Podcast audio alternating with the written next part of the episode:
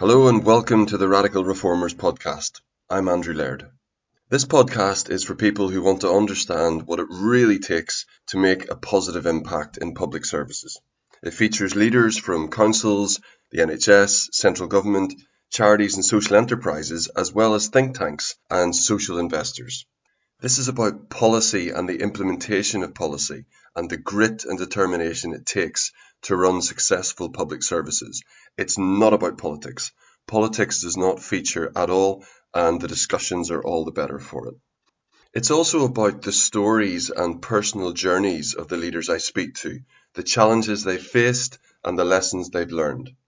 Running and reforming public services is incredibly difficult, and I'm very grateful to these inspiring leaders for taking the time to share with others. So, before we get into it, I just want to take a second to thank my friends and colleagues at Mutual Ventures for supporting me to do this podcast.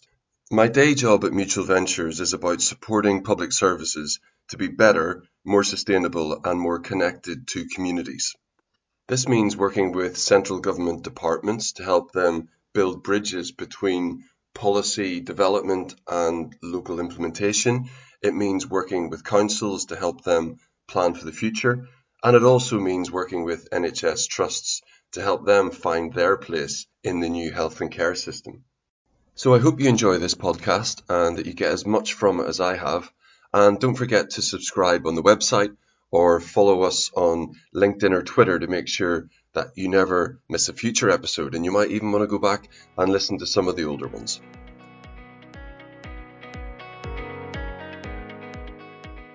This episode is with Jessica Studdert, the Deputy Chief Executive of New Local, in my view, the preeminent local government think tank. I've really been looking forward to this one. We cover a huge range of issues, including the relationship between central and local government and how that's changed over COVID and what's happening right now. Was that a catalyst moment or is it back to business as usual? We discuss what local growth means and how important it is not just to devolve key areas such as skills to local areas, but to also ensure the right package of powers are devolved so things can be joined up. Health and care is a big issue at the moment, and Jessica and I get into some detail on where responsibility for health in its broadest sense should lie, and spoiler alert, it's not with hospitals. Jessica has very interesting and valid views on local government structures and how these must be secondary to culture and behaviours. And finally, we talk about the benefits of what Jessica calls a zigzag career. I'm a big believer in the value of getting experience in different arenas, and Jessica has certainly done that. So let's hear from Jessica. Jessica, welcome on to the Radical Reformers podcast. Thank you very much for having me. So I've been looking forward to this conversation for a while now, and we've got lots of stuff to cover. But before we get into all that, it'd be great if you could just tell people a little bit about who you are. Sure. So I am the Deputy Chief Executive of New Local. We're an organisation um, that is a, we're a peer learning network, um, mostly for local government and partners. And we're a think tank with a mission to drive and unlock community power. And so that's my, that's what I've been doing for a few years now and it's kind of my passion.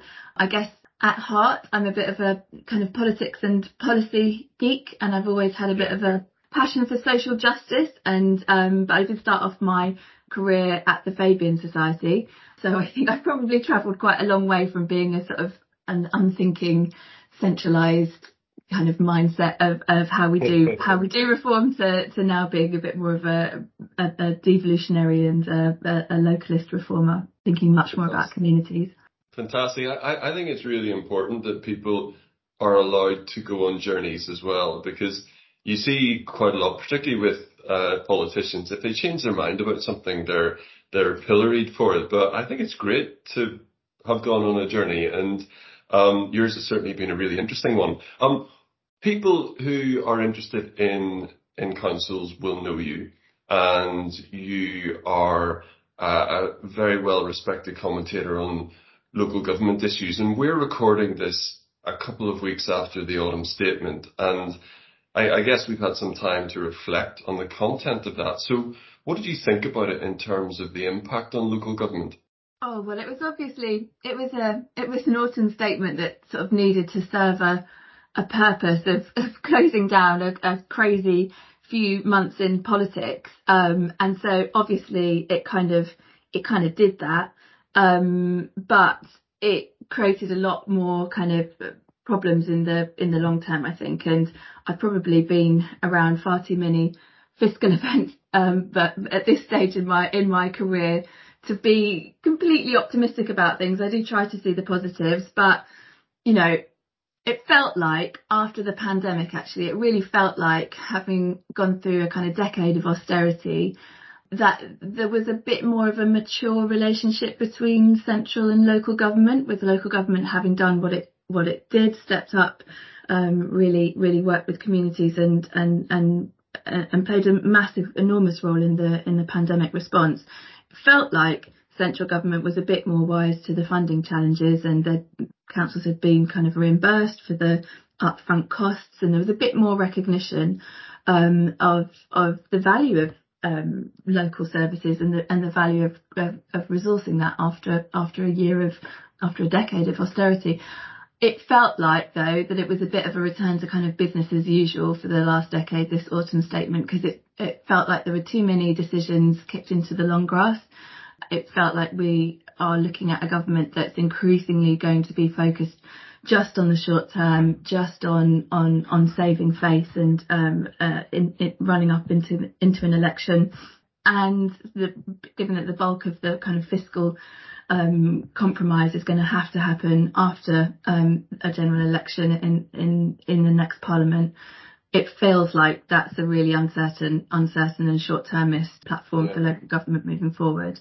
Um, and and we've there's just so many so many um, devils in details that you get from these things. So of course there was the kind of big set piece that they've propped up social care um, for for the next two years, um, but but really there's kind of recycled money, um, reforms delayed that were never funded properly in the first place, and um, a huge pressure on council tax.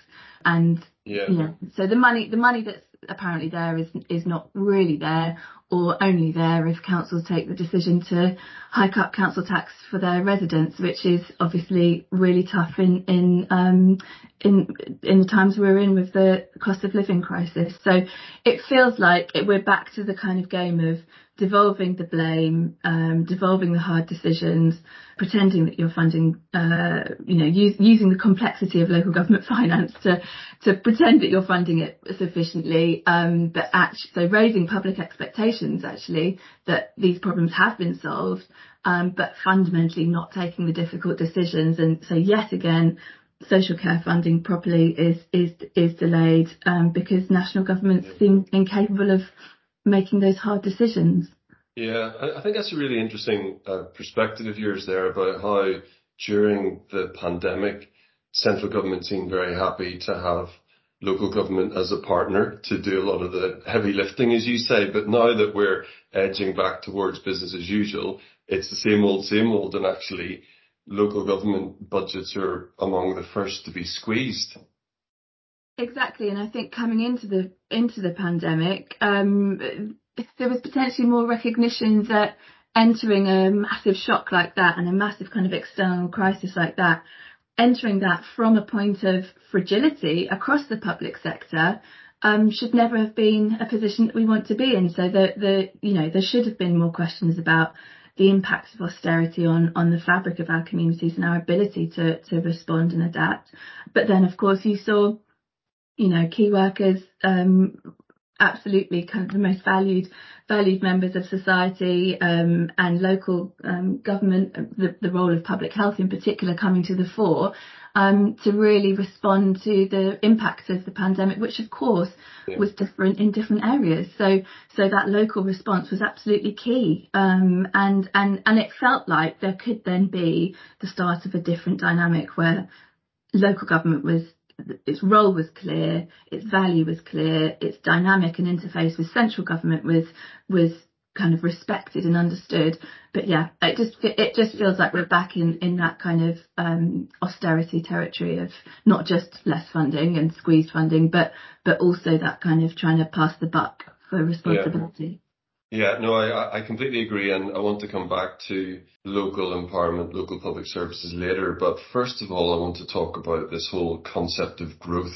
Um, there's been a lot of talk about growth, growth, growth, but uh, an appreciation that uh, it's a pretty meaningless word for a lot of people. So my question is, what should growth mean? Because I think in the context of local councils, local councils, particularly district councils, have been have been sort of forced into the forefront of taking responsibility for local growth, and it, it's in some ways it's it's a new responsibility for them. Um, I was just wondering what you think growth should mean, particularly local economic growth.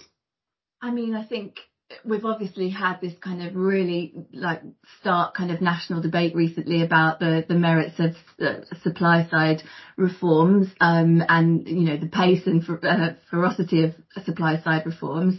Um, it feels like the background to a lot of the national debate is that growth is somehow needs to be unleashed and um, the barriers yeah. need to be removed, whether they're trade barriers or uh, taxation. Um, but it always feels like it's done on a national level. So any any national growth strategy recently, uh, whether that's back in the days of um, an industrial strategy or um, levelling up um, um, plans, the, the, the background kind of concept is that growth is something that national government needs to do to local areas or national government needs to do growth somehow.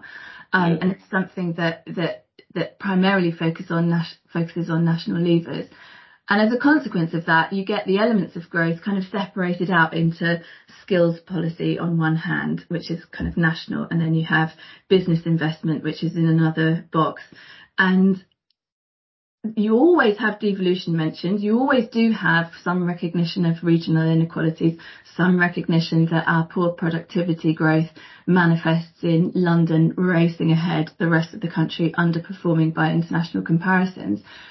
But you never quite have that being the lifeblood of a strategy. So devolution is always a box to be ticked, a couple bits, bits more funding for those areas that will take governance reforms, um, but rather than thinking actually growth is something that needs to be nurtured locally, uh, skills strategies need to be locally led because they need to be linked to growth areas and growth sectors locally to create skills pipeline so people are actually going to be matched with econ- emerging economic opportunities and infrastructure is actually going to kind of match what's needed with patterns of housing growth and development.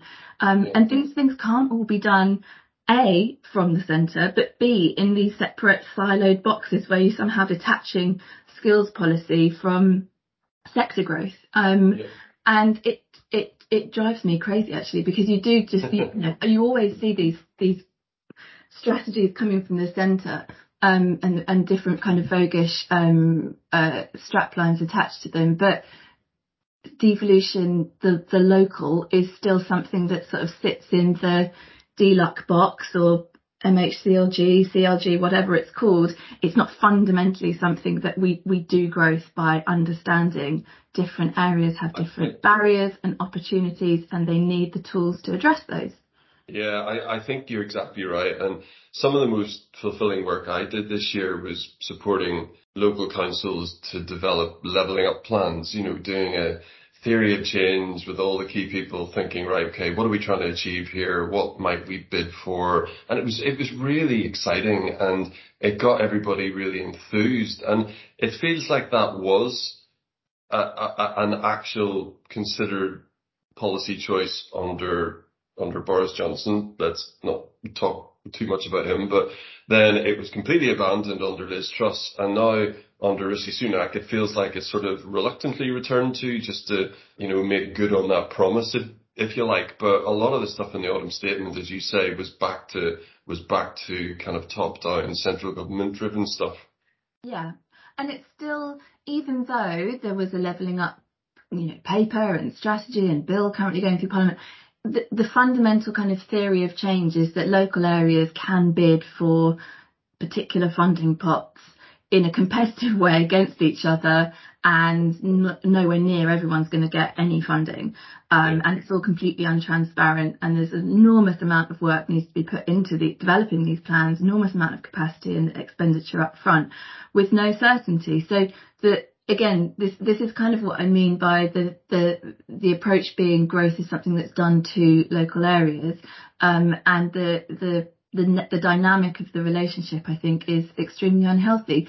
Actually, yeah. what local you know, no one knows better than people that live in the place how how they need to evolve and how you know what what plans would have the biggest impact and how they can best align a whole series of different priorities. So there's no real substitute for long-term devolved investment that is absolutely what's needed to nurture growth over the over the medium and into the long term and um, a, a, you know a devolved basis for doing so it, yeah. it's increasingly the, the, almost the more failure you get the more the, the less growth we get, the more it seems to be centralised. And recently, I've read things about you know Rishi Sunak's going to drive it personally from number ten. It's not even it's going to be taken away from the treasury. And so you get the greater the failure, the more the kind of centralised, personalised management of these things, and it's ridiculous. Um, yeah. um, it, we we just need to kind of reconceive it, and this is a particular discussion I think we have in this country because we are uniquely centralised. And if you compare us to other kind of comparable um, European um, countries, um, we are both more unequal and have weaker productivity. Um, but somehow we separate those things out and don't think, ah, maybe maybe if we if we gave powers locally to drive growth, we would yeah. somehow become yeah less unequal um, yes. and and and drive productivity to that and to you know to back to your point about what does growth mean growth has to mean something for local people it has to mean opportunity for for local people um, fundamentally they they they should not just perceive it but they should they should feel it. So so local growth has to create that opportunity. Yeah. Well let's let's dig into that um, concept of local empowerment and, and devolving power. So I'm I'm a big believer, and I know you are, that in local empowerment, and that if you want to support local areas, local businesses, local economies, you have to support the people and the communities locally as well. There's been there's been a number of interesting policy interventions around this. Uh, there there was quite an interesting essay from a group of Conservative MPs this is back in the Liz Truss era, so it's it's pretty much forgotten about now. But it was called social capitalism, and there there's clearly that group of one nation conservatives who really believe in the importance of supporting communities. Then also on the Labour side, there's been some really interesting thinking as well, not least Lisa Nandy's new book, um, All In, which talks a lot about um, the need to give power to communities. And you obviously coming from new, new local, that's a huge focus of yours, and there's a lot of fantastic resources on your your website there. So I just wanted to give you a, a chance to talk in a bit more detail as to how you think it should be. Yeah, so I guess one of the things that um, I find kind of warming and heartening about about politics these days, because there's not there's not always lots to to find, um, is this this kind of clear evidence that the, the concept of community power is really beginning to influence thinking in, in both parties. Um, and I mean, you know, it, it, it's something that we've been talking about for a few years since we published a report, The Community Paradigm, which was really just thinking mostly about public services and how they, they behave in a kind of statist way um, that seeks to kind of do to people versus um, a kind of marketized way increasingly, which is much more transactional relationship um, with people. Um, for us, community power is always something that innately exists in communities and public services can kind of bypass it or they can work with it, support it, nurture it and in the long term you know, increase community capacity and um, from the point of view of communities themselves, they have more say over the direction of public services and the support they they would would need to live fulfilling lives. It's I think it's a brilliant concept. It really speaks to some of the big challenges of our times though, where, you know, in a post Brexit world people voted who voted for Brexit, um, taking back control was a was a kind of compelling mantra. Um, there's lots of evidence people feel alienated from political processes or alienated from the system, and they, they, they they're not happy with kind of distant decision making. So I think at its core, it really it really speaks to a different way of working with people, giving people a, an absolutely strong sense of um, efficacy and power over the system and over, over, over public investment and and how they're supported to live good lives. So it's it's fascinating to see different parts of the different parties kind of talking about it more. I would say that there's elements of community power, how how we've conceived of it, and certainly others others have different perspectives. There's elements that are stronger in each party. So the Conservatives are very good at having a um, very relaxed about giving lots of power to communities, very silent on the role of the state. They don't really have a kind of theory of the state other than that there should be less yeah. of it and we should pay fewer taxes.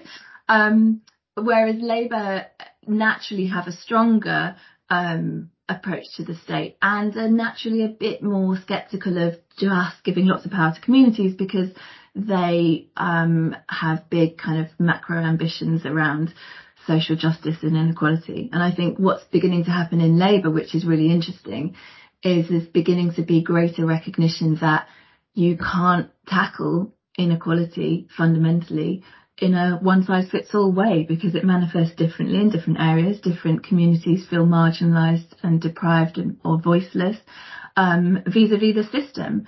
Um, and so actually if you're going to practically take on um, inequality and you're going to practically understand how you can improve the lives of communities that are most deprived, um, actually it's not just about kind of income redistribution, which is which has been a big focus for Labour historically, but it's also about redistribution of power and voice and giving voice to people so that they have more say over over the system and and and, and build a sense of agency over their lives.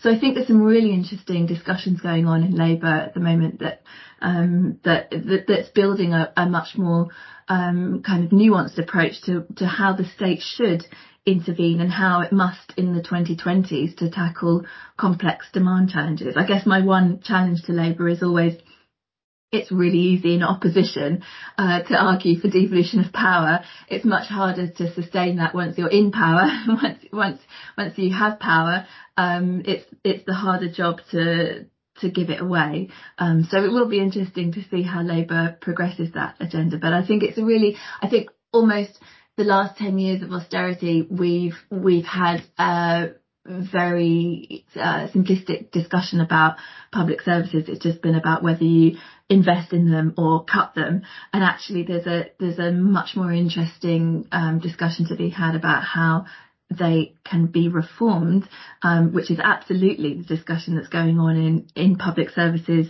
um, across the country, um, people at the forefront of, of, thinking of new ways of practice, of um, taking on kind of much more asset-based uh, ways of working with people, building much more relational um, work with people. So in a way, the kind of national system needs to needs to catch up to to have a, a, yeah. a much clearer approach to how you actually how you actually kind of incentivize that um, and, and systematize that across the country.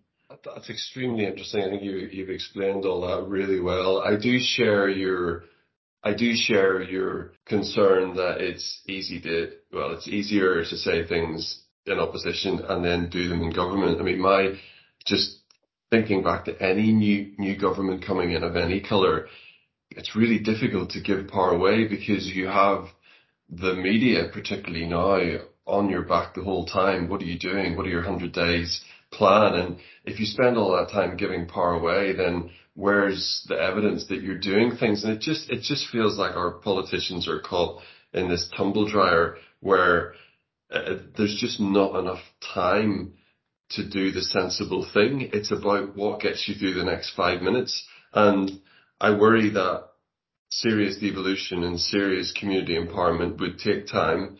And does any government have that time anymore?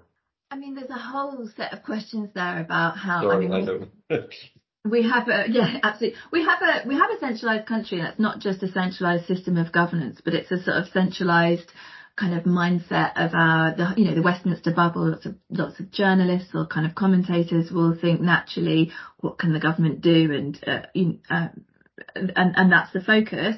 And of course, the media, when things go wrong, the government gets blamed. That's why you end up getting kind of uh, prime ministers seeking more and more power, essentially um, in order to kind of respond to crises or being seen to be doing things. And the trouble is, um, the, the old traditional levers of statecraft um, aren't attached to very much in reality. So governments have this real challenge of over promising and under delivering and feeding this sense of alienation that the system's not working. And somehow we've got to um, build a different way of conceptualizing how we how we're creating change and where accountability lies for things. And we've sort of got this halfway house of devolution at the moment where we've got some places have got um, mayors or some places have got devolution and even those places kind of vary between them. What they've got there's no there's no kind of systemic uh, recognition and offer throughout the system that this will be done locally, this will be done nationally, and this is the interplay between them. And um, it's very unhealthy. And I think it really breeds a, a sense of frustration that promises promises are made that politicians can't deliver. So I do think yeah. that when you're a national politician, um, ultimately you want to create change and build a legacy, and no one individual is going to control everything. It, it you know, and leaders of organisations who are really at the forefront understand absolutely that their role is as enablers. Their role is um, to operate in a distributed way that empowers people within their organisations to be brilliant. And somehow, I think you know, UK uh, government has got to kind of catch up with the the notion of leadership in in the complex age of the 2020s where yeah. we've had pandemics, we've got big climate change challenges um, um, increasing in emergency. We've got to have different types of leadership that um, build autonomy, resilience, um, adaptability in local areas. It's you know we saw through the pandemic. You can't just look to Boris Johnson or whoever's in the prime minister to tackle a pandemic that happens differently in different areas and and and hit, no, it, more deprived indeed, communities in different indeed. ways. and so we've got to somehow kind of understand that leadership needs to evolve in that way. Yeah exactly. And i mean that looking to Boris Johnson or whoever was prime minister that that wasn't how the pandemic was actually dealt with. It was dealt with on the ground. Um the the sort of change that you're talking about there it's it's potentially pretty radical, although the, the progress we've made on devolution has been very gradual. But I mean, would you think about this as a multi-parliament thing? You know, it, it, it's not something which I don't think anybody's going to do in a big bang kind of way. I know. I think it does need to be done in a big bang kind of way, but okay. Um, well, I'd like it to be, but I just yeah. I, I don't know. I see it happening. No, and of course, and that's that's kind of part of the problem. It's kind of incremental, and um, you know, again, devolution isn't a principle; it's kind of a, a, policy that some places get it, and it's all largely at the moment uh, dependent on uh, particular governance requirements. It's largely about the relationship between sub-regional tiers and central government. It's largely not about communities. Communities, uh, you know, would probably by and large not not necessarily feel any difference to their lives if they live in a devolved area versus not a devolved area. So I think that for me, devolution shouldn't be just an isolated policy that comes out of DLUC um, that's kind of done behind closed doors. It should be something that's actually, actually a kind of governance principle, um, and it should be universal. It should be everywhere. And in terms of central government, it actually means quite a big reform of Whitehall and the way Whitehall does business because at the moment certain departments are allowed to opt into devolution and opt out of devolution and that doesn't make sense because we need to think about how public investment is routed through um, areas, um, how uh, areas can make business cases for investment um, across different public service institutions that currently have um, accountability primarily to their parent department in um, in Whitehall, and somehow yeah. we need to shift towards more of a kind of place-based approach to creating policy, not just for economic growth, but for public service reform, which is kind of the other side of the coin. So, so that places become fundamentally more more kind of sustainable, but but equally are just able to tackle problems as they arise yes. um, and ha- and have that kind of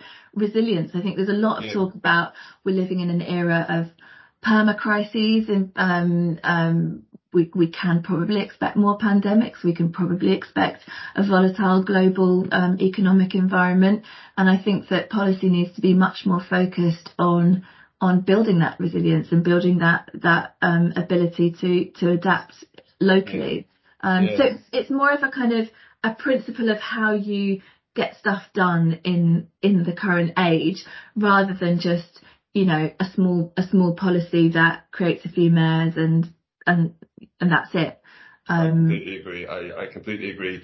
Perma polycrisis is is my new favourite term. I'm combining the two. So is it? Per- yeah. So it's a perma crisis, is a polycrisis. It's, it's, it, it's a permanent state of polycrisis. Um, yeah. you mentioned you mentioned public services quite correctly there being the other side of the coin, and we're obviously very big fans of public services and the appreciators of the essential role they play in delivering a fair, healthy, prosperous society. I think some of that focus has been lost recently, particularly over the summer and the first half of the autumn, with the focus all being on tax and economic growth. But when you reflect on it, we've actually lost nearly six years of public service reform. And public services, this is Brexit and, and pandemic. And public services have been allowed to fall out of sync with what people need. And we're finding that this is causing a real problem in that the only way to keep those public services that have fallen out of sync up and running is to put more money in. And normally you would have had a constant state of reform which would have kept things more in line. So I'd love to get your thoughts on that and maybe what we can do about it. Yeah, sure. I mean, I guess I guess the whole kind of terminology public service reform has kind of um, become corrupted really. I think because we go through, we've gone through this period of austerity where words like transformation um, became kind of bywords for cuts. And so we're, we're using too many, we've used too many euphemisms now um, that as soon as you talk about change in public services, um, that's that's quite difficult for a lot of people that work in public services because it's they're in defensive mode. They've had um, they're working in environments where um, constantly having to make savings, doing currently a job that maybe 10 years ago three people would have done um, incre- under incredible pressure um, and so kind of reform in the, in that context is it can be really hard and um, certainly we work at New Local with lots of um, really forward thinking local authorities who are really thinking how do we how do we shift to adapt to the needs of our communities and work in new ways? But so really I think that's where that's where the energy sort of needs to come from because there are brilliant examples of um, people thinking differently. And actually nationally we need to think how do you how do you kind of incentivize that and how do you create a framework where um, you're giving much more freedom and license to people working on the front line. Um, you're fostering a much more collaborative approach between different public services focused on health, housing, um, education, skills, um, so that you're creating, I hate the word ecosystem, but I, I find myself using it um, all the time. Yeah. But, you know, just creating those kind of horizontal relationships in a place that are focused on building building strong um, strong systems um, using what public investment does exist in a way that really empowers people and crucially creating the space and creating the kind of freedom and the long termism to build healthy relationships with communities so that they're able to influence the nature of, of public services and they're able to have meaningful say and, and build in meaningful participatory um, yes. ways of working, um, which you know does happen, but is, is uh, at the moment, um, and is brilliant that it does, but is under constant pressure of being squeezed out. Um, yeah. And so you know it obviously the short term looks incredibly grim um, fiscally. Um, there's no sudden kind of money taps to turn on, but I do think we need to have a much more sophisticated conversation about the role of public investment, the interplay of what funding does go into different public services and how they can be much more aligned to work work better. Um, yeah. And I think you know we we see lots of the you know the consequences of paring back social care has massive cost consequences on um, hospitals and pressure on pressure on the NHS. Um, so there's just got to be much more sophisticated um, ways of ways of collaborating and aligning that funding to to yeah. iron out those challenges.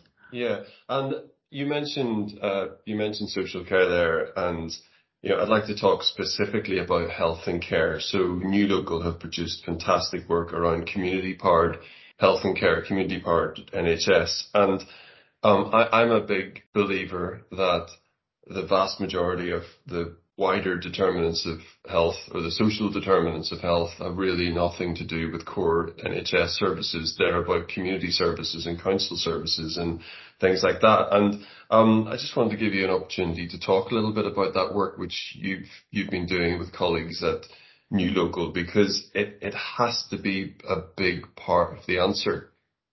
Yeah, no, thank you. No, it's it's it's a really interesting it's a really interesting kind of piece of work and area to explore. We published a report in the summer, community building a community powered NHS.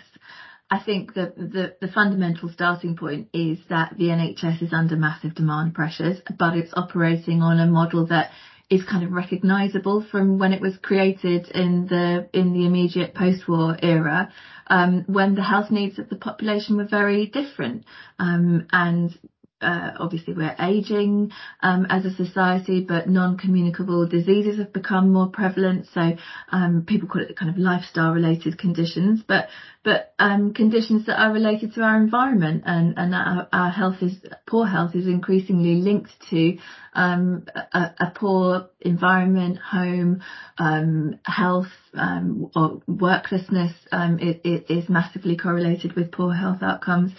So a lot of the roots of health problems lie not within hospitals, um, but in communities. Um, but the challenge is that hospitals are, are, are um, facing massive demand pressures, and to an extent, that's been kind of hidden by the pandemic because, of course, we're talking about massive hospital waiting lists, but they were significant um, before the pandemic, um, and and and it's a long term a long term challenge.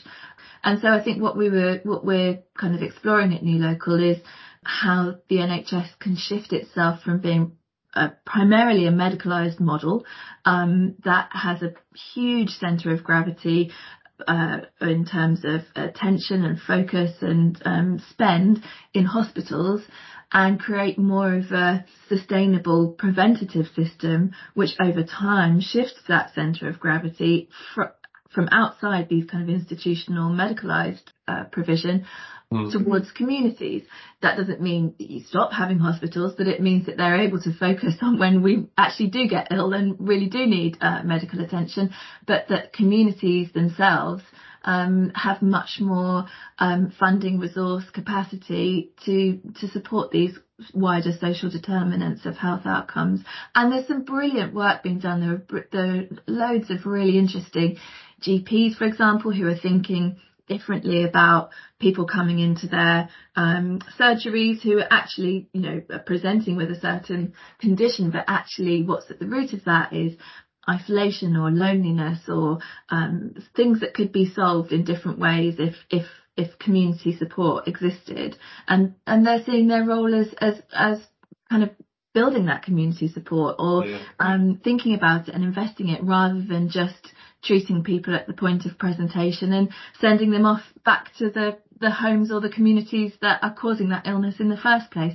So yeah. there's just so much scope to think differently. And what I would say is the integrated care system reforms that have taken place have shifted, in theory, the system towards a more place-based approach. But of course, there's just this whole set of cost and political pressures um, that are making it very hard to think think anything other than short term day to day firefighting when it comes to the NHS. But um, yeah. the the roots are there for a different way of, uh, of, of thinking about these things, and certainly a different relationship between local government and and health.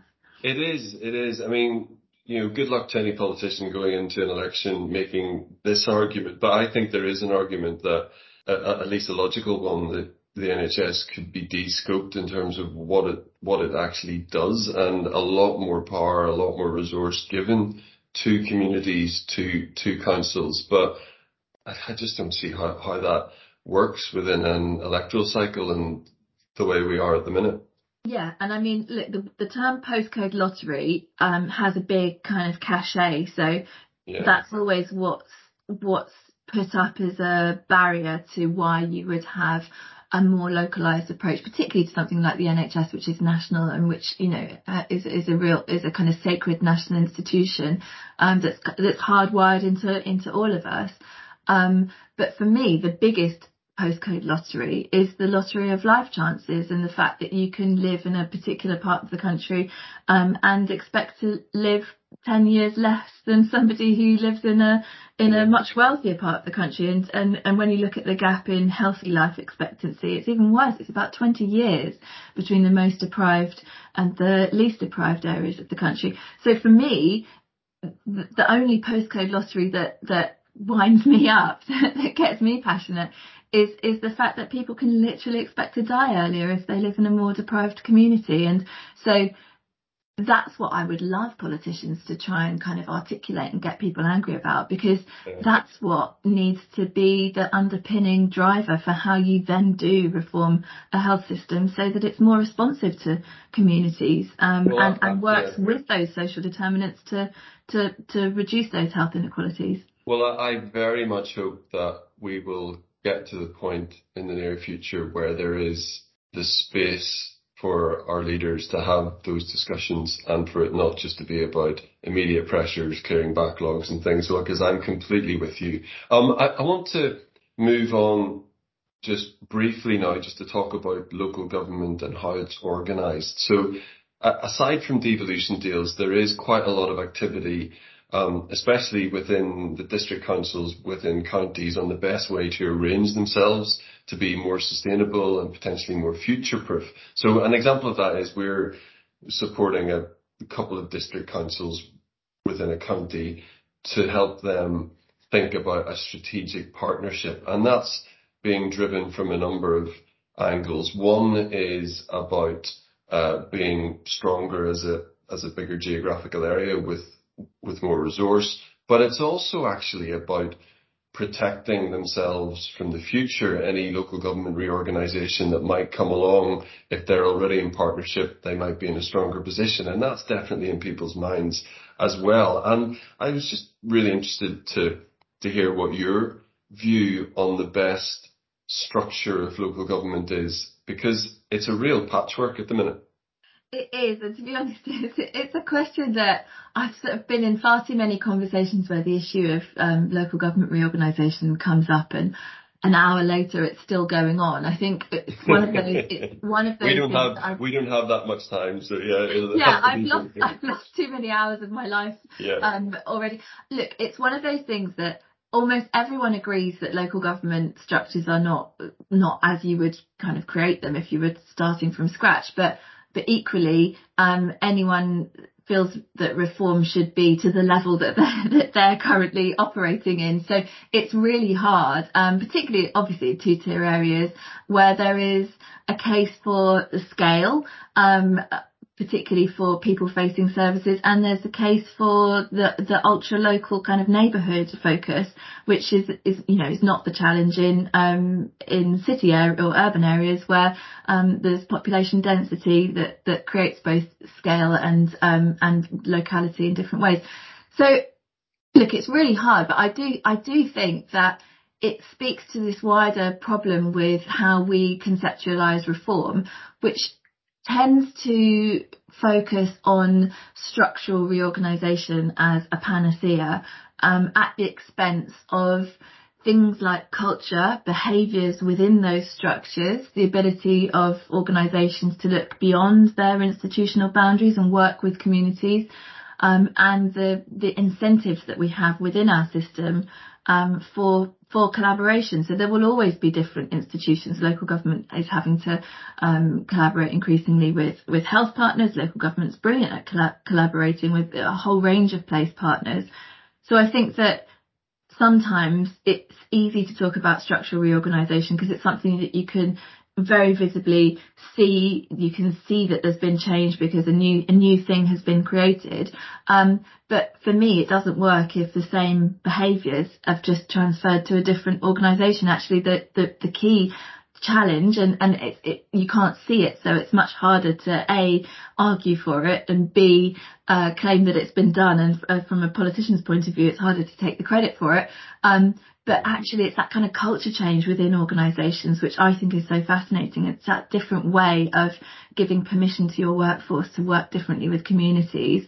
Um, so for me, any any discussion about structures can't just begin and end with structures. We we lose sight of purpose, um, and and so that's always been something that then focuses my mind when I'm talking about local government because we need to be clear about the purpose and um, and and form follows function. Yeah. Uh, form certainly does follow function. I think you've made a really good point there that people can obsess about structures because that feels like something you can control. But actually, the important thing, as you say, are the behaviors and the culture within organizations. So whatever, I mean, I guess what you're kind of saying is in a particular area, whatever structure will best support achieving that, achieving those behaviors and that culture, fine. It's not necessarily one size fits all.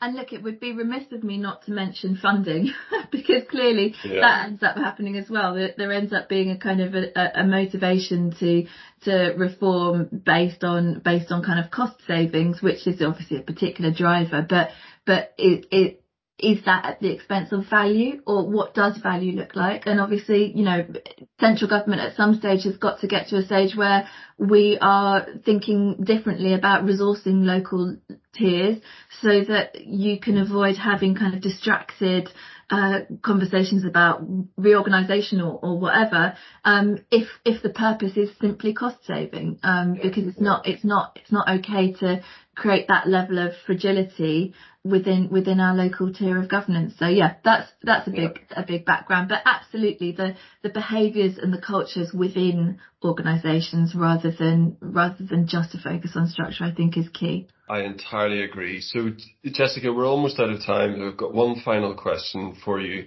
and this is something I ask everybody. So what bit of advice would you give to someone working in the public sector or in a think tank or a charity or social enterprise who wants to make an impact in the way that I certainly think you have? Oh, do you know what? This is a really hard question because I don't I feel I don't I feel very much on on a journey myself, and I guess I would just say your career and your kind of your your role kind of does evolve, and it's I never want to. I would I would always say just never stop learning or never stop being curious. And you might find yourself going in in strange directions or um, um, directions that you didn't foresee. Um, but there's just so much there's so much interesting um, curiosity and impact and passion that's being driven locally. So for me I've always just seen my role I'm, I, I mean, I'm not a doer in that sense. I've never actually worked within a council. I've never, I've always worked in kind of strategic roles and I just, I guess I feel I've, hope I've found a role for myself talking about it, trying to advocate for it and trying to see how that could work on a national scale and how you yeah. might incentivize more of it rather than just have it be isolated pockets of individual pioneering practice. So just find your niche, but but have fun doing it. And you know, if if, I, I have been lucky enough to have a um a career where I've always loved what I do, and so if you don't love what you do, just follow follow your heart. And I think that that's that's just the best. The, the only advice you could ever ever give someone who I, I think that I think that's fantastic advice, and I think in there what you're saying is yes, of course, find what you love doing, but actually don't be afraid to move organizations to to look at your interest, uh, your uh, subject of interest from different angles. That might feel like a sideways move at times, but actually one of the things I keep saying on this, on this podcast is that the best, particularly the best public servants that I meet are ones who have been prepared shift themselves out of their comfort zone into different arenas. So people who've spent some time at local government, um, in the NHS, in central government, in think tanks even, if you find the person who's done a whole range of those things, they tend to be the highest performers and the people who really get it. So I think what you're saying partly in there is yes, have something you're really passionate about, but don't be afraid to explore it from different angles and don't just stay where you're comfortable. Well, you put it brilliantly, yeah. Maybe, I don't know whether that, I think that's what you were saying. say I'm trying to say, no, absolutely. That's what I heard. I think I've worked I've worked in um, think tanks. I've worked in the public sector institution, um, and I've worked in the um, in the charity sector. Actually, I think it's really important to get that that different those different perspectives, um, and I think it absolutely builds your sense of kind of understanding different organisations and the ability to collaborate and and have kind of human empathy for for different yeah. different perspectives. Um, so yeah, I think I think that kind of zigzag career I think is really exciting. It kind of means you never quite know what's happening next, but I think I also think that's quite exciting. Well, I mean, I suppose in this day and age, we never know what's happening next. So it's, it, it, it, does. yeah. Jessica, thank you so much for your time. Ah, oh, pleasure. Thank you so much for having me. There's an absolute ton of things that we could unpick here, and I could go on all day, but I'll try and be quite precise. I thought Jessica's point about the past two years um, has involved a very different relationship between central and local, where central government was prepared to really involve local government in its response to the pandemic because it had to really, because local government was best placed to do it. Now, the risk, as Jessica highlights, is that as we move back to business as usual, that central government reverts to type and starts to try and control things centrally again. And that would be a huge shame and would undo a lot of the progress in terms of in terms of local empowerment that we've seen over the past couple of years. I really enjoyed the part of the conversation about growth and the fact that central government has traditionally seen it as its role alone to encourage growth. But actually, what we're starting to see now, I think, through the levelling up process, is that um, there's an acceptance that growth means slightly different things in different areas and the needs of local areas to encourage growth and to enable citizens to participate in that growth will be different in different areas. And that's where the part of our conversation about proper devolution, I think, is really important. And the fact that not only is it about devolving responsibility and power and funding to local areas, but it's also about making sure that the right competencies are involved in that so that a place can provide a joined up approach to what growth means for that particular area. And it's not a national one size fits all solution. But of course, the flip side of the economic growth coin is having a healthy population that is economically active. And this is where councils really ha- have a role to play. And the part of the conversation where Jessica and I talked about where responsibility for the wider social determinants of health should sit, and that being councils rather than in the formal NHS, I think is really important. And as we discussed, the current reforms do start to put the framework in place for that, but this is as much about behavioral change and cultural change as it is about structures. And that was a real theme that ran through our entire discussion today. And finally, a topic that will be familiar to regular listeners of the podcast is that idea of having a, a varied career or a zigzag career, as Jessica called it. It's absolutely fine and really important to have a focus, have an interest in, in Jessica's case, that's on communities and local government. But take the time and don't be afraid to move and explore that interest from different angles, be that through think tanks, through local government, central government. I think that just adds to a person's deep understanding of a topic and it is well worth doing, even if it, at the time it might feel like a sideways move. When if you stayed where you are, you might get to move up a couple of notches. Actually, building that broad base of experience can only help you to reach the heights that you're capable of reaching later in your career. So that's everything for this episode. Thank you so much for listening. And don't forget to follow us on Apple Podcasts, on Stitcher, on Spotify, or wherever you get your podcasts. Thank you very much.